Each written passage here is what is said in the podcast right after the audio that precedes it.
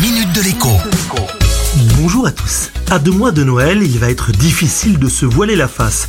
Le prix des jouets aussi va augmenter. On estime que 7 jouets sur 10 qui existaient déjà l'an dernier seront vendus plus cher cette année. Deux raisons à cela.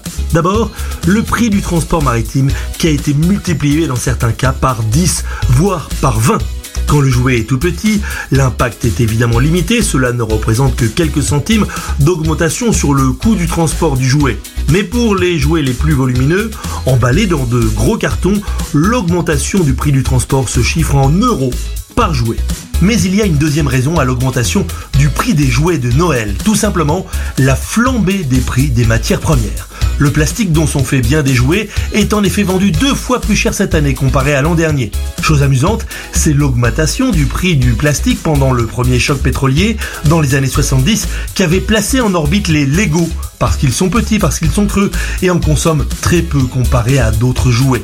D'autres matières premières sont plus chères également cette année. C'est vrai pour les métaux comme l'acier, mais aussi pour le bois.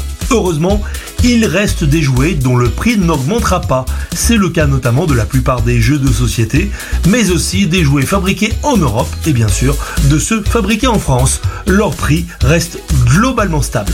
À demain. La minute de l'écho avec Jean-Baptiste Giraud sur radioscoop.com et application mobile Radioscoop.